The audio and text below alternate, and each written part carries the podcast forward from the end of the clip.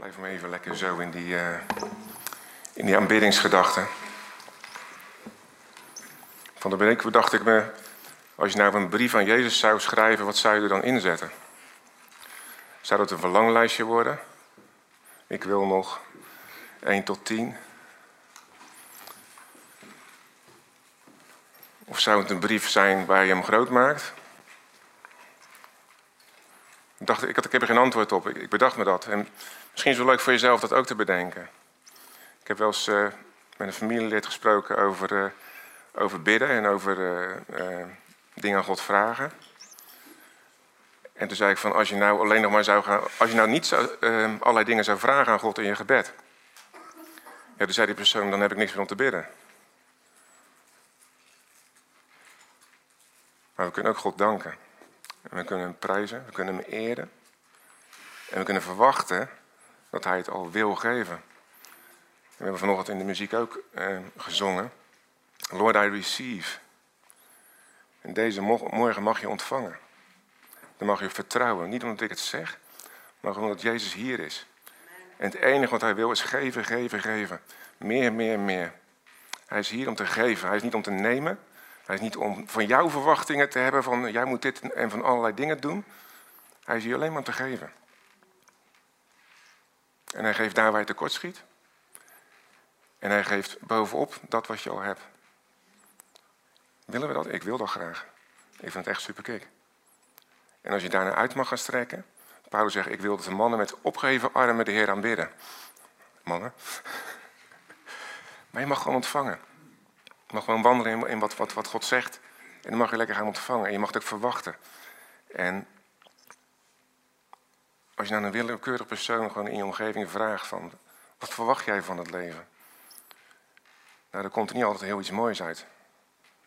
Want de wereld heeft namelijk geen verwachting. We leven in een hele rare wereld. Ik weet niet of jullie een beetje het nieuws volgen, een beetje kijken naar nou ja, regeringleiders en dergelijke. En dan, ja, voor sommige mensen is dat een reden om, om uh, bezorgd te zijn. Weet je dat er zelfs een, een doemsklok is? Wist je dat? Het is een doemsklok. Hij staat 2,5 minuut voor 12 staat hij. Ik zit niet te dolle, hè, zeg maar. Het is een virtuele doemklok, maar hij bestaat echt. Voor de mensen die, daarmee bezig zijn dan. 1947 hebben ze dat in het leven geroepen. Stond op 7 minuten voor. En met de wereldgeschiedenis, met de dingen die gebeuren in de wereld, schuiven we die doemsklok richting 12 uur. En 12 uur, nou ja. In 2000 is het niet gebeurd. Maar 12 uur, eind van de wereld, einde verhaal, doemsklok. En daar zijn de mensen bezorgd over.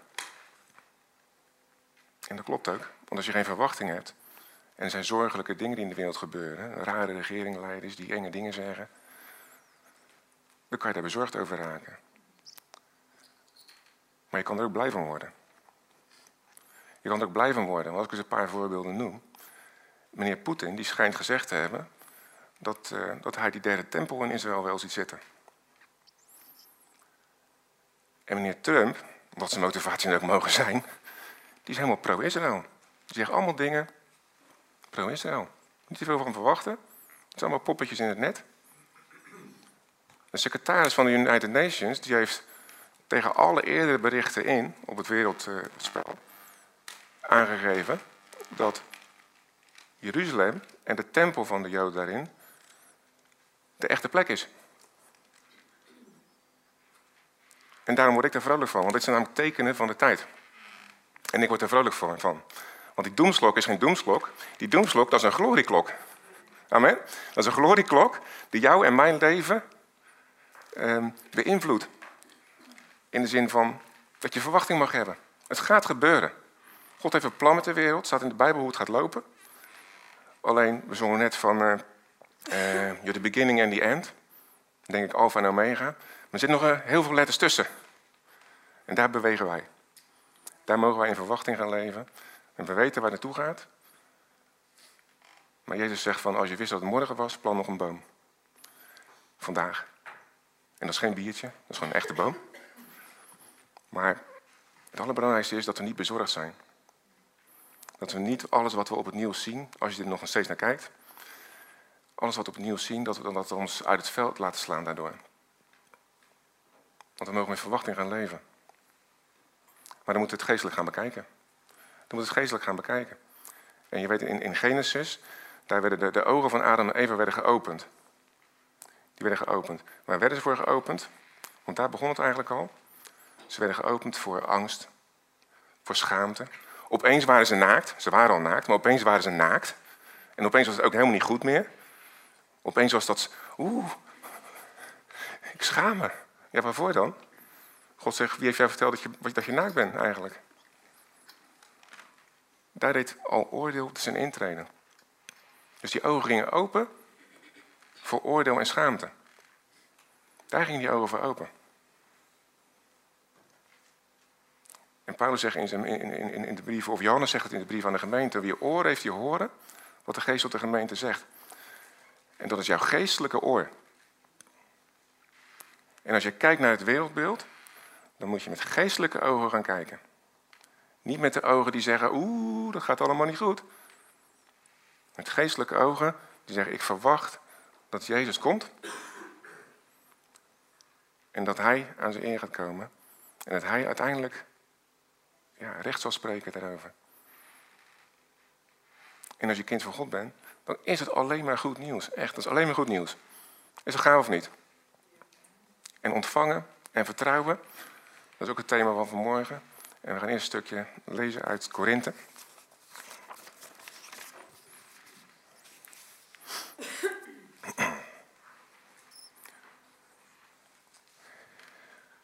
In Korinthe 11, vanaf vers 24. En nadat hij gedankt had, brak hij het. Het gaat over Jezus en hij brak het brood. Neem en eet, dit is mijn lichaam, dat voor u gebroken wordt. Doe dat tot mijn gedachtenis. Evenzo nam hij ook de drinkbeker na het gebruik van, het, van de maaltijd. En hij zei, deze drinkbeker is het nieuwe verbond in mijn bloed. Doe dat zo dikwijls als u die drinkt, tot mijn gedachtenis. Want zo dikwijls als u dit brood eet en deze drinkbeker drinkt, verkondigt de dood van de Heer totdat hij komt. een heel klein stukje van het avondmaal wat hij met zijn discipelen nam. Maar als je de, de evangelie leest, en uh, ik daag jullie uit om dat er gewoon eens even te doen, dus even die stukken ernaast elkaar te leggen. En dat is mooi dat dit uit Korinthe komt. Maar gewoon eens even de evangelie van de apostelen even leest, die stukjes rond het avondmaal, dan zie je dat er eigenlijk heel veel gebeurt tijdens het avondmaal. Dit is maar een onderdeel daarvan. En de discipelen die daar aanlagen met Jezus, ik denk dat er maar weinig bij waren die echt de diepte ervan uh, uh, kon, konden grijpen op dat moment. Later begrepen ze het, maar op dat moment niet. Jezus die tijdens de maaltijd was hij hun de voeten. Nou, dat begrijpen ze nog niet. Hè? Dat een, een, een Petrus geloof ik, die zegt van nou, nee, dat, uh, ik moet uw voeten wassen, niet de mijne. En dan zegt Jezus, als ik jou de voeten niet was, dan heb je geen deel aan mij. En hij zegt ook aan die maaltijdtafel, zegt hij, Jullie zijn allemaal rein. Want ik het woord over jullie uitgesproken heb. Want mijn woord maakt jou rein. Dat zegt hij. Maar niet allemaal, zegt hij er ook gelijk bij. Nou, dan krijg je wel van, uh, niet allemaal. Wie zie je nog meer dan? We zijn hier met z'n twaalfen. Deze zegt daarvan, als je gebaat hebt... Het gebeurt allemaal tijdens het avondmaal, hè? dus een beetje... De sfeer werd af en toe wel gezet. Als je gebaat hebt, dan heb je niet nodig dat je gewassen wordt. Want dan ben je rein. Hoeven alleen je voeten gewassen te worden. En vervolgens kondigt hij aan dat iemand hem gaat verraden. Iemand die niet rein is. Dus dat baden gaat niet, voor degene die dat denken, dat gaat niet over je doop. Dat baden gaat over het omdompelen in zijn woord. Dat gaat over wat hij over jou zegt, dat dat het allerbelangrijkste voor jou is. Want dat is het enige wat je vrijpleit. En die discipelen waren allemaal gedoopt. Geloof me, die waren allemaal gedoopt. En blijkbaar was er toch eentje onrein. Dat is bijzonder, hè? Eentje had zijn plannen erop gezet. De duivel was in hem gevaren. En die heeft hij voet gegeven. En hij heeft Jezus verraden. Erg bijzonder, hè? Groot verschil tussen uiterlijk vertoon en wat er in je hart is. Laat je alsjeblieft allemaal dopen als je het nog niet gedaan hebt. Totaal geen om het niet te doen. Maar dat baden, dat, dat gaat dus over het woord. En dat speelde allemaal tijdens het avondmaal. En dan komt dit een stukje ertussendoor, waar Jezus begint opeens, en dat is al tijdens dat ze aan het eten en drinken zijn. Dus je zit net lekker te eten en te drinken. En dan zegt hij, neem dit brood, dit is mijn lichaam. Oké, hoe doet u? En neem deze beker, dit is mijn bloed. Je net aan een wijntje te drinken? Wow, wat bedoelt u daarmee? En hier staat het, hè? Symbolisch. zijn lichaam, dat voor ons verbroken is. De reden waarom je een verwachting mag hebben, want zijn lichaam is, is verbroken, hij is ziek gemaakt, zodat wij heel zouden kunnen zijn, staat er in het woord. Dus de reden om te vervangen, om, om te verwachten, sorry. En zijn bloed, wat jou vrijpleit, wat jou voor eeuwig reinigt. Daar praat hij over. En dat is natuurlijk de essentie van het avondmaal. Maar er gebeuren nog meer dingen tijdens het avondmaal. En dan gaan we eerst uh, um, een stukje uit eh, Psalm 110 lezen.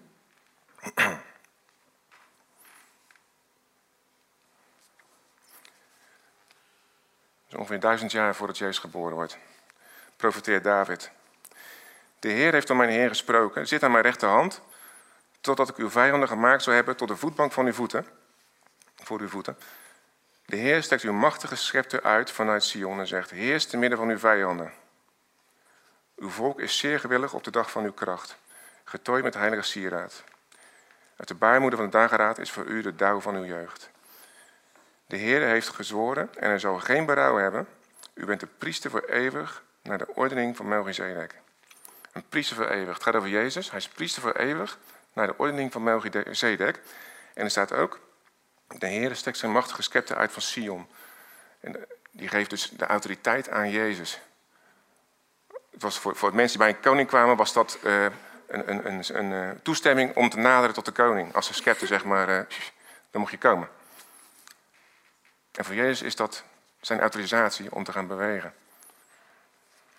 Naar de ordening van Melchizedek. En daar wil ik eigenlijk heen. Want we gaan even over Melchizedek lezen, wie dat was. In Genesis, die mag ook op. En Melchizedek, de koning van Salem, bracht brood en wijn. Bizar, hè? Opeens is daar Melchizedek, zonder vader, zonder moeder, zonder stamboom, onaangekondigd, is opeens die koning van Salem daar. En waar komt hij mee? Met brood en wijn. We praten hier over Genesis. Voordat de wet gegeven is. Voordat de wet kwam, kwam God dan met de oplossing. Voordat het oordeel. Het oordeel was in feite al, hè, dus men leefde al wel onder orde oordeel, maar de wet heeft dat eigenlijk versterkt. Daar komt Melchizedek opeens met brood en wijn. En wat zegt hij dan uiteindelijk nog tegen Abraham? Gezegend zij Abraham, de God de Allerhoogste, die de hemel en aarde bezit. En gelooft zij God de Allerhoogste, die overgeleverd heeft uw tegenstander in uw hand. Zegt tegen Abraham. En Abraham gaf hem van alles zijn tiende. En daar wordt ook nog een beetje over uitgeweid. Het feit dat Abraham zijn tiende gaf, zomaar, aan iemand, dat was wel bijzonder. Want Abraham was geen kleine jongen in die tijd. Abraham was een serieuze persoon in zijn tijd. De geschiedenis daarvoor, dan zie je dat uh, de koning van Sodom, die voert oorlog tegen andere koningen. Maar Lot woonde toen al in Sodom. En Lot wordt door de vijand van de koning van Sodom gevangen genomen. Nou geloof me, Adam was niet voornemens om de koning van Sodom te helpen. Want die wisten toen ook al dat het een rampenplan was, het Sodom. Zo verschrikkelijk was dat. Maar Adam verslaat die andere koning en die bevrijdt Lot. Een particulier stapt even tussenbij. hey, sorry, even storen, waren oorlog aan het voeren. En dan pikt Lot er even uit. Want had geoefende mensen, maar God was ook met hem. Dus het was niet zomaar iemand, Adam in die tijd, of Abraham in die tijd. Hij was, hij was bekend, hij was befaamd, want iedereen kende hem. Hij was stinkend rijk. Het was echt een man van aanzien. En die komt bij Melchizedek, die hij niet kent. En hij geeft dus zijn tiende. En geloof me, als Abraham zijn tiende gaf, Dat was een serieuze bak geld. Want het gaat gewoon over geld. Dat was serieus. Ja, dus dat is al, al bijzonder.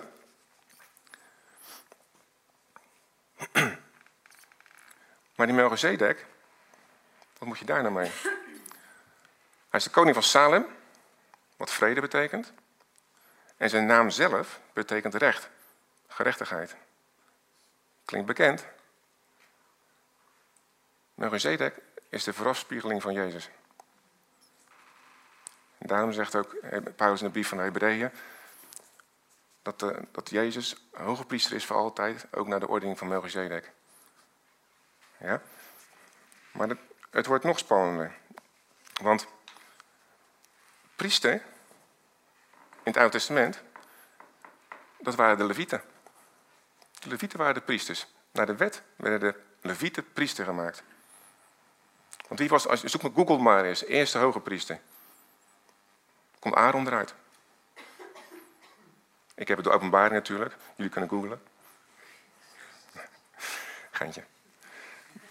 Maar Aaron komt eruit. Als eerste hoge priester. Dus dat is niet helemaal waar.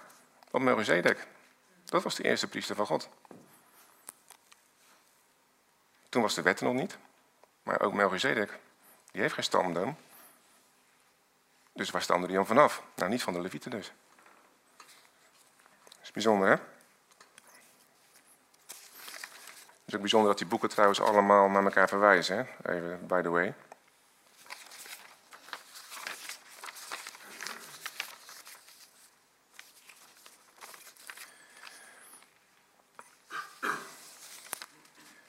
Jezus is ook geen leviet. Jezus is ook geen leviet. Jezus stamt uit de stam van Juda. En het was not dan dat iemand die niet leviet was, priester werd. Er staat zelfs in de Bijbel dat er zou eigenlijk een verandering van wet moeten zijn. Dus wat Jezus eigenlijk met het avondmaal laat zien, want de dingen die, die ik net zei, die allemaal gebeuren tijdens het avondmaal, daar was hij dus de rol van, van priester eigenlijk voor zijn discipelen aan het vervullen al. Hij liet al zien wat hij, wat hij zou gaan doen, want het was nog niet gebeurd. Hij was hun voeten, hij, gaf het, hij deelde het eten, hij was al aan het bedienen. De priesterrol aan het spelen, niet zijnde een leviet. Maar weet je wat hij daarmee eigenlijk mee zei? Mijn werk om de wet apart te zetten, komt op zijn vereinding nu. De discipelen die hadden al tentakels dat het een beetje naar een climax ging lopen. Want hij was bij het volk dan wel populair, maar zeker niet bij de gevestigde orde. Dat was heel duidelijk geworden. Maar dat hadden ze niet bedacht. Door die bediening van Jezus liet hij aan, zijn, aan ons zien en aan zijn discipelen: Ik schrijf de wet apart. Want ik ben de enige hoge priester die voor jou voor toepassing is. Ik ben de enige die kan zeggen van ik schrijf dat opzij. Want die wet, die laat jou zien wat jij niet kan.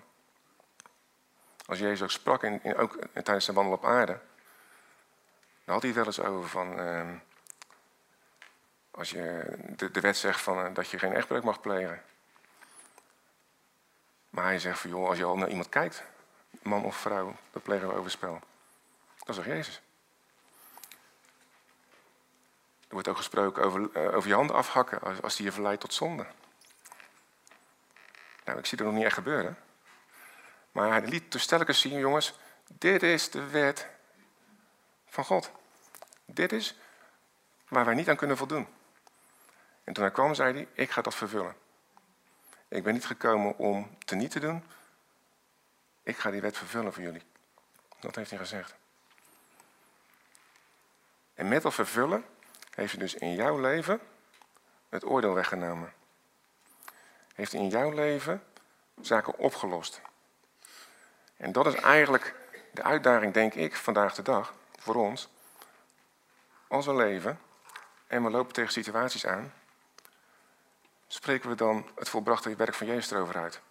Beter gezegd, spreek dan het volbrachte werk van Jezus erover uit. Spreek zijn naam erover uit. Hij is degene die het kan doen. Hij is degene die ervoor gestorven is. Hij is degene die nu leeft. Hij is degene die jou zijn geest in jou heeft gegeven om elke situatie die jou ook maar tegenkomt, hoe vervelend die ook met menselijke ogen kan zijn, om daar bovenop te komen.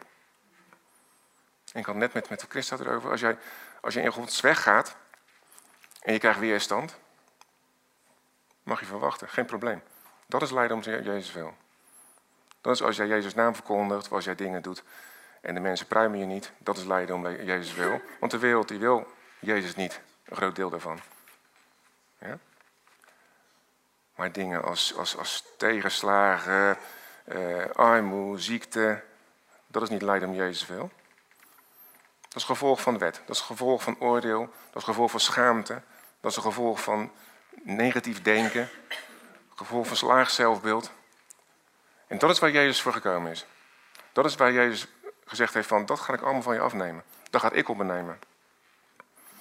En ik heb, ik heb, thuis een hele dikke magneet. Ik heb die meegenomen, want dat lukte niet. Maar die had ik uh, op, het, op het werken die had ergens opgeplakt. Die heb ik eraf gehaald. En die magneet, dus als je hem dus in, in, in een bak met spijkers legt, dan zit hij helemaal vol met spijkers. Helemaal vol. En ik denk van ja, zo is het met Jezus ook. Jezus die is als het ware in de wereld gedoopt, gezet. En hij heeft als een magneet, heeft hij alle zonden, alle ellende, heeft hij op zich genomen. Alles heeft hij op zich genomen. En dat is van het kleinste dingetje wat je dwars kan zitten, tot hele grote dingen. Hij heeft allemaal op zich genomen. En hij heeft het meegenomen in het graf. En daar heeft hij het ook gelaten. En hij heeft de laatste vijand de dood overwonnen. Hoe kan iemand die de dood overwonnen heeft, jouw leven niet op de rails krijgen? Kan hij dat of kan hij dat niet? Ik denk dat hij kan. Hoe kan iemand die de dood overwonnen heeft, hoe kan hij jou niet genezing geven? Kan hij dat of kan hij dat niet? Ik denk dat hij dat kan. En vraag niet of, of hij dan... Ja, maar wil hij het ook? Ja, dat wil hij. Dat wil hij. En dat we misschien niet alles altijd begrijpen. Prima. Laat het niet je geloof afbreken. Geloof gewoon wat het woord zegt. Even kijken hoor.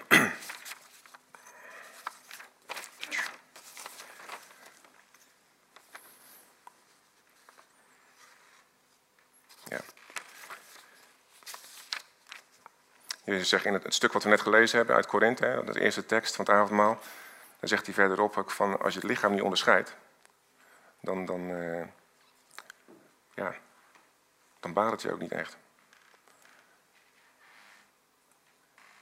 En dat is, uh, in de Korinthe wordt het ook een misbruiken bij het misstanden bij het avondmaal wordt er over gesproken. En dat ging erover dat ze dus vooral met eten en drinken bezig waren, maar niet met waar het nou eigenlijk voor was, wat het nou eigenlijk betekende.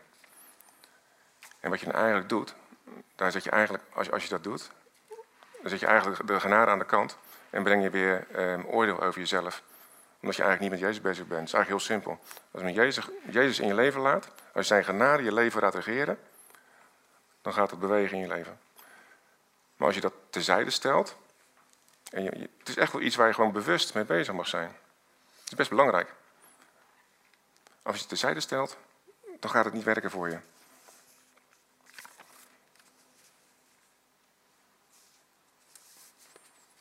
Durven we te ontvangen? Durven we te ontvangen?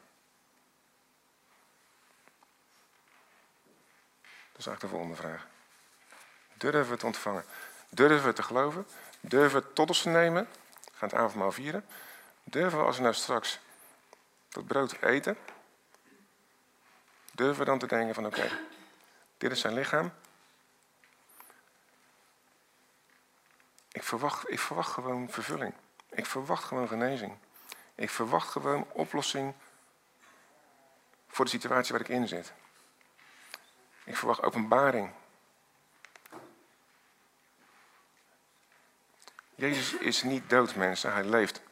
Hij leeft om voor jou, in jou en door jou te werken.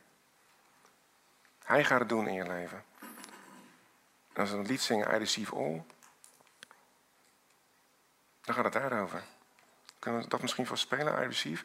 Ik wil ook vragen of um, twee mensen even met avondmaal willen helpen.